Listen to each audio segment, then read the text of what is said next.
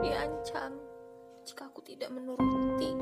Dia akan menyebarkan itu ke media sosial. Ya ampun, bagaimana ini? Aku bingung. Teman-teman, contoh tersebut merupakan salah satu bentuk ketakutan yang dialami oleh korban KBGO. Halo teman-teman, di sini saya akan bercerita sedikit nih tentang KBGO. KBGO, apa sih KBGO itu? KBGO ialah singkatan dari kekerasan berbasis gender online, yang mana kasus ini melibatkan dunia digital dalam aksinya. Dari SafeNet 2019 menyatakan bahwa KBGO biasanya berupa pelanggaran privasi dan atau terdapatnya tindakan yang tidak berdasarkan persetujuan baik itu satu maupun banyak individu.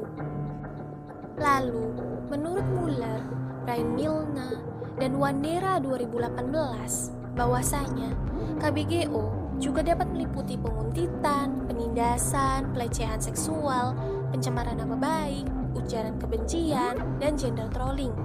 Oh iya teman-teman, kekerasan ini dapat terjadi pada laki-laki dan perempuan. Akan tetapi, KBGO lebih banyak tertuju pada perempuan. Karena apa? Karena menjadikan perempuan sebagai objek pornografi serta dianggap mudah untuk dilakukan penindasan berupa kekerasan ini. Perlu teman-teman ketahui bahwa KBGO sudah terjadi sejak beberapa tahun silam.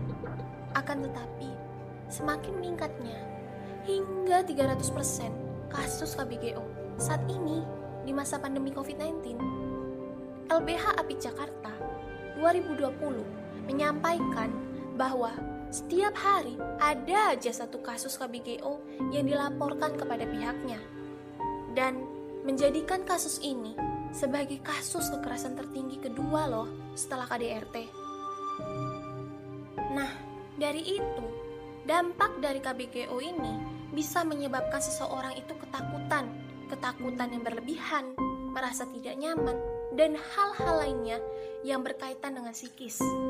Sehingga wajar saja teman-teman, ada beberapa akun sosial media orang-orang yang diprivasi. Hal tersebut merupakan bentuk pertahanan. Nah, adakah solusi untuk ini? Solusinya ialah satu, perlu adanya kampanye online maupun offline tentang pentingnya bahaya KBGO.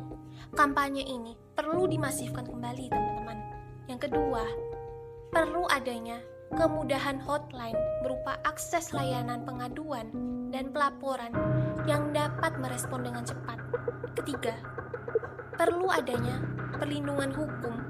Dengan ini, dapat menjalankan sistem peradilan pidana berkeadilan gender, dan hukum yang tegas serta jelas. Nah, teman-teman, dari sini, yuk mari kita peduli terhadap KBGU dan ayo lawan KBGU. Sekian dari saya. Terima kasih. See you next time.